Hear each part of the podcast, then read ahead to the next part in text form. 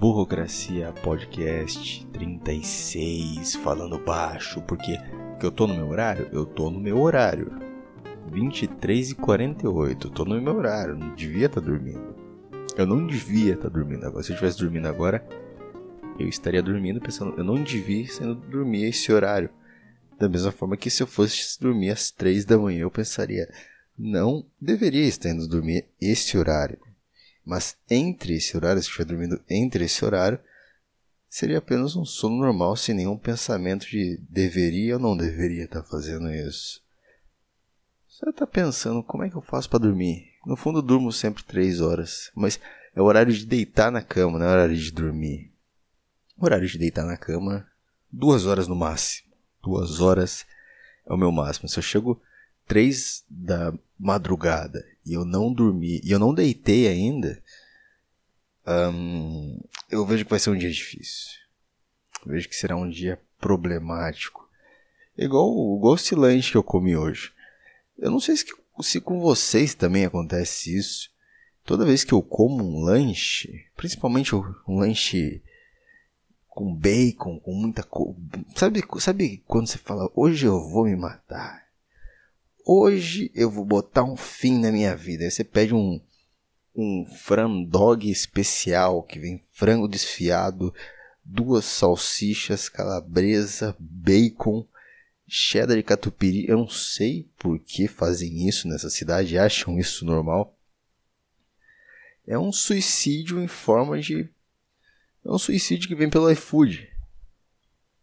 E quando eu como esse tipo de coisa, no dia seguinte eu fico horrível, cara. Eu não consigo trabalhar. Eu não sei se é porque eu fico peidando o dia inteiro e eu tenho que ficar segurando peido e segurar peido no trabalho. Puta que pariu, segurar peido no trabalho é ruim, cara. Assim fica meio que. Ah, segurar peido não só no trabalho, segurar peido em qualquer lugar.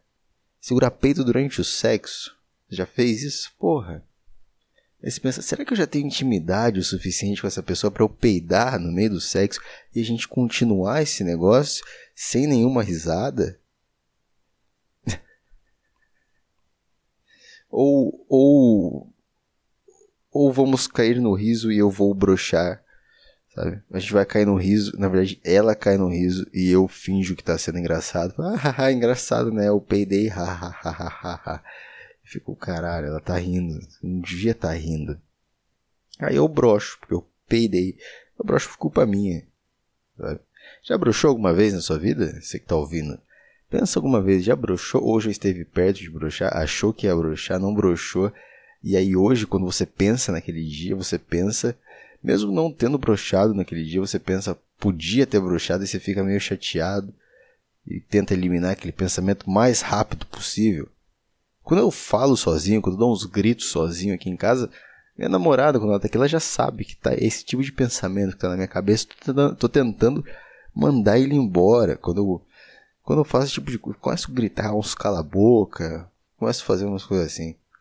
Eu tenho uma memória de, de brochada, uma bela brochada. Nossa, foi faz tempo isso, faz uns, uns três, dois anos e meio, não sei. Mas foi uma bela brochada que puta que pariu. Fica com medo, assim, de da pessoa ficar brava com você e, e sair espalhando para todo mundo que você abrocha. Não é esse pensamento? Mas ela fica brava. Ainda mais quando. Enfim, enfim, não precisa detalhar a história, cara. Não tem que dar detalhe da história. Mas com a pessoa com que isso aconteceu, eu imagino na minha cabeça, eu não imagino, tipo assim, esse negócio que eu disse de ver um pensamento, alguma memória ruim, e eu fico falando sozinho, gritando, tentando, tentando fazer aquela memória embora da minha cabeça. Nesse caso, nessa brochada, eu não tenho muito isso. Porque, enfim, eu sabia, eu tava muito bêbado, eu tinha tomado, porra, eu tomei, acho que eu tomei um fardinho daqueles de long neck, aqueles de que vem seis, o inteiro daquele, eu tomei metade de uma garrafa de vinho. Não, eu tomei uma garrafa de vinho inteira. E tomei. Putz, eu tomei rum pra caralho. Rum com Coca-Cola. É verdade. Eu tomei rum com Coca-Cola pra caralho. E aí eu brochei. E a pessoa também não ajudava muito. Pessoa, essa é a parte. Essa é a parte. Eu não posso colocar a culpa só no álcool, você entende? O álcool não pode levar toda essa. O álcool fez tantas coisas boas na minha vida, me rendeu tantas histórias boas, tantas coisas engraçadas, tantas amizades. O álcool me fez ter amizades. É, amizades que eu tenho até hoje? Não, mas duraram um tempo bastante pra. Sei lá, cara, me apresenta a sua amiga ali. Opa, beleza. Às vezes é bom você conhecer uns. É bom, às vezes é bom se aproximar de uns filha da puta que eles têm umas amigas gostosas, cara. Eu acho que é isso que eu quero dizer. Tem filha da puta? Tem muito filha da puta aí no mundo. Porra, eu não consigo mais fazer amigo, cara. Não que eu esteja, não que eu ache isso um problema, mas. Mas eu vejo que cada vez é. Você vê de longe a pessoa, sabe? Você, porra, você olha o cara de longe assim já fala. Putz, sabe? Não, não sei o que eu tô, tô falando. Não sei o que eu tô falando. Eu tô falando assim, se tem alguém aí, filha da puta, se é amigo de alguém filha da puta, que é, não, não liga de trocar porrada, o cara, sabe, sabe quando você fica pensando assim, esse cara é chato, mano, se o cara me der alguma oportunidade para eu bater nele, eu vou bater. A amizade não vale nada. Pensa bem, cara, ele pode ter amigas gostosas que ele não te apresentou ainda. O que, que foi que aconteceu aquela vez? Ai, caralho, essa história foi triste. Tá bom, lá vai uma história de balada. Tava eu e um amigo, eu não vou falar nomes aqui pra não. pra não. Putz, é foda, mas tá bom. Tava eu e esse amigo, vamos chamá-lo de Teixeira. Eu e o Teixeira estávamos numa fase de começar a ir pra balada, ali na, na adolescência ali. A gente tá indo baladinha, vamos pra uma baladinha tal. Vai ter uns amigos nossos, vai ter umas meninas tal. Vamos na balada. A gente tá começando a beber? Então vamos na balada. Chega na balada, eu acho que, eu acho que era, essa era uma das primeiras vezes na vida que eu tava usando perfume, cara. Se eu não me engano, era uma das primeiras vezes na vida que eu tava usando perfume. E aí, entra na balada lá, bonitinho. E tá um outro cara. Como é que eu posso chamar o se um é Teixeira, o outro é. O outro é o. O Oliveira. Tá bom, o Teixeira e o Oliveira. Eu fui pra balada com o Teixeira. Chegamos lá e encontramos o Oliveira. E o Oliveira, ele era nosso amigo. Mas ele estudava em outra escola. Significa que ele conhecia outras. Outras tchutchucas. E ele foi acompanhado de duas belas tchutchucas nesse dia. Duas belas tchutchucas de 16, 17 anos que entraram com RG falso, claramente. Igual a gente, a gente também tinha essa idade. E, e ele falou: Cara, cara, olha, olha só, olha só. Essas aqui são minhas amigas. Pô, da minha sala, essas duas gostosas aqui são da minha sala. Eu vou pegar alguma delas hoje. Vou pegar alguma, eu não sei qual, mas eu vou pegar. Esse cara, o Oliveira, tava bebendo pela primeira vez na vida. Acredito que fosse a primeira vez na vida que tava bebendo. Muito louco. Open bar. Open bar e adolescente não é uma coisa pra. pra. pra dar certo. Não vai ter final feliz. Adolescente não tem cabeça. Open bar. Eu não consigo mais aproveitar. Se eu for no open bar hoje, eu não consigo aproveitar. Apesar que. É, apesar que naquela época eu não bebia cerveja, né? Hoje eu bebo cerveja pra caralho. Acho que o meu problema é com festa. o problema é com festa. O meu problema é com. Ai, ai. E aí? Ele tava animadão, tal, tal, tal, tal. E aí juntou eu e Teixeira no canto. Falei, cara. Pô, as minas são gatinhas, cara. Mas eu acho que elas não vão querer ficar com ele. Ele tá muito louco. E foi assim. Passou 10 minutos. Tava cada um com uma das amigas dele. Eu, tá foda falar baixo hoje porque eu não, não consigo me expressar muito bem. Eu sinto que falta um pouco de agressividade aqui. E cada um pegou uma das, das, das amigas de Oliveira. E assim foi a festa toda. Então, como não tinha, como não tinha muita mulher no negócio, não tinha como você, ah, eu pegar uma aqui, depois eu vou pegar outra, daí eu pego outra, eu pego outra. Não é assim, numa cidade com 30 mil habitantes. Não tem, não, existe isso. Tinha. o, a, o catálogo, o cardápio é muito pequeno, sabe? A variedade é muito pouca, muito baixa. Sei lá. É...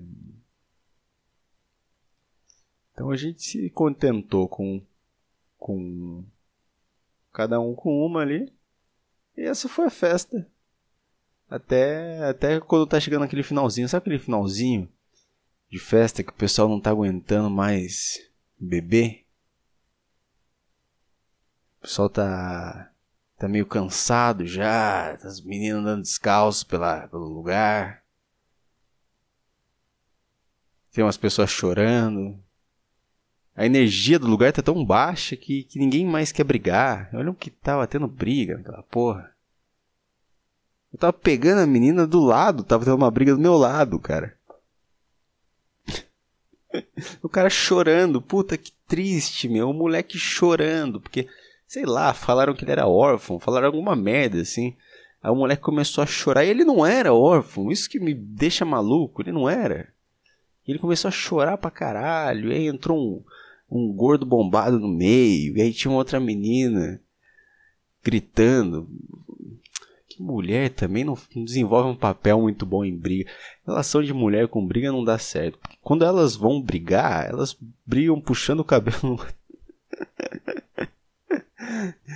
Ai, ai. Eles brigam puxando o cabelo uma da outra. E quando elas estão assistindo uma briga, elas ficam gritando pra parar. Aquele episódio do Rick Morty, pô, seria até bom o mundo daquele da. que as mulheres dominam o mundo e os caras ficam trocando porrada lá, ficam se matando o tempo todo. Porque não é ter ninguém com a voz fina. Separa eles! É! Ai meu Deus, ajuda, ajuda! Tava numa briga uma vez, uma festa também. E aí a gente começou a gritar, no meio da briga, a gente começou a gritar para separar os caras que estavam separando a briga. Deixa a briga acontecer, cara. Por que que.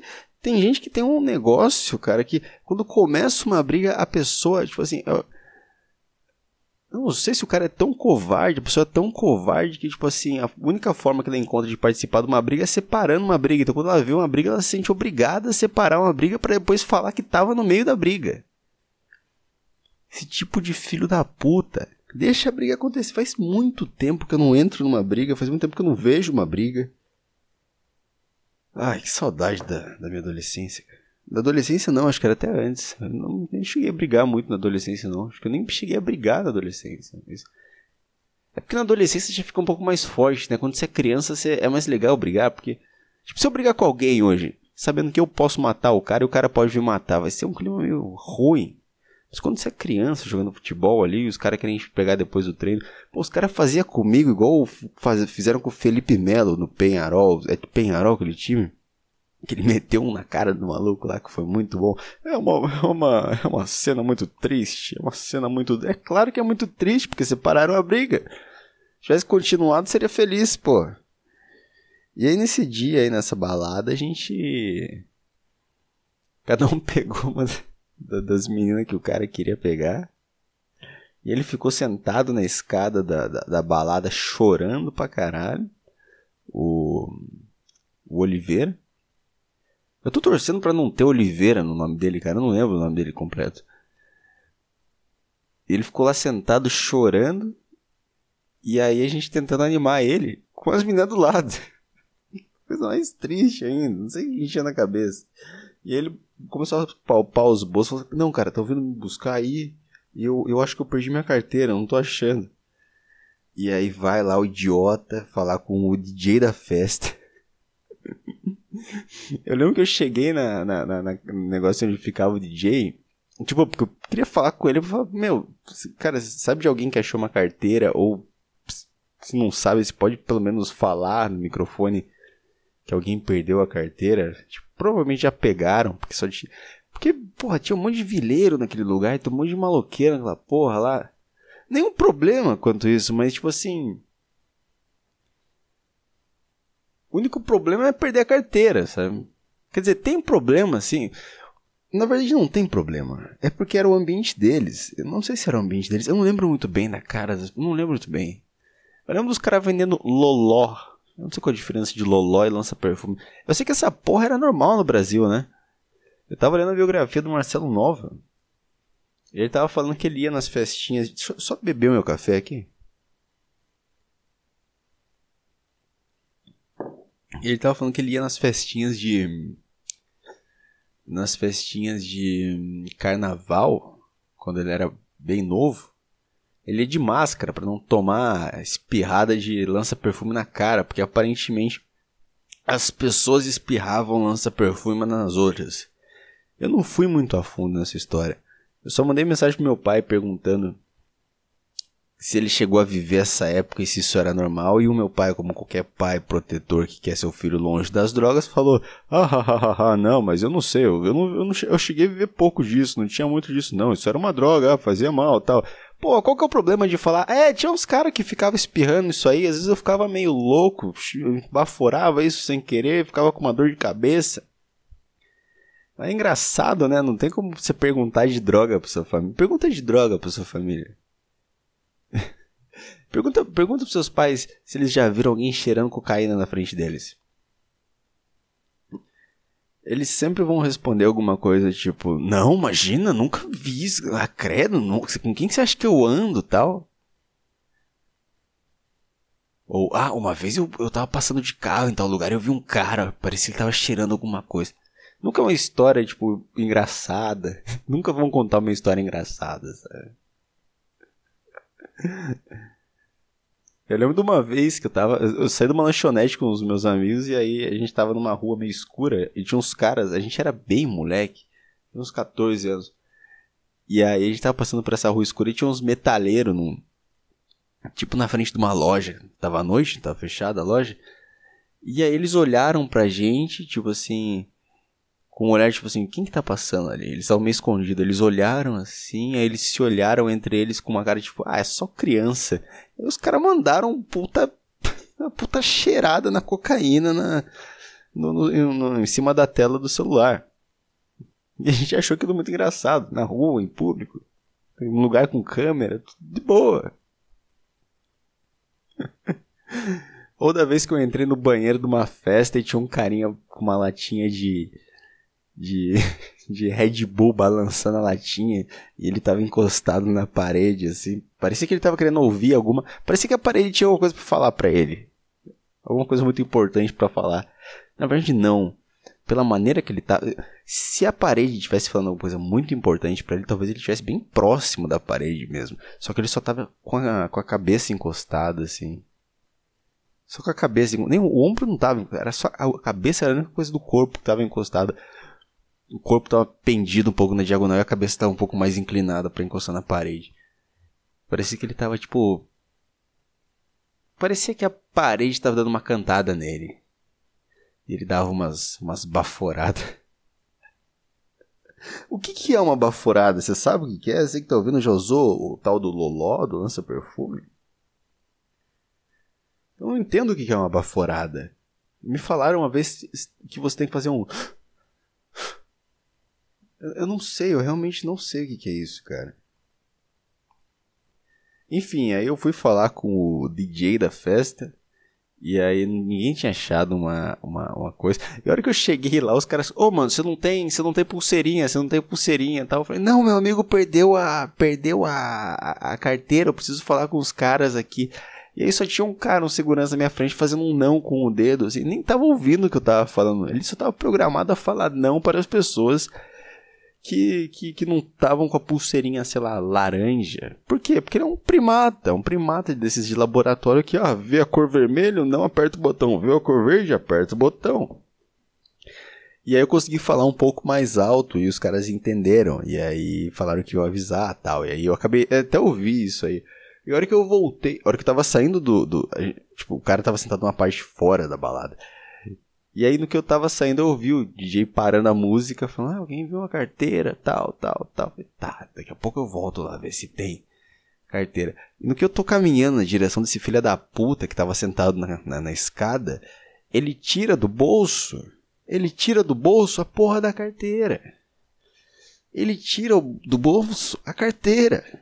Então, assim, olha, vou falar pra você, cara. Vou falar.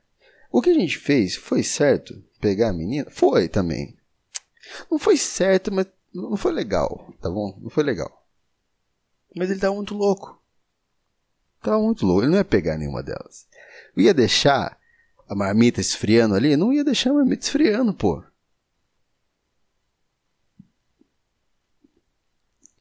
E o cara dá uma dessa depois. Não sei.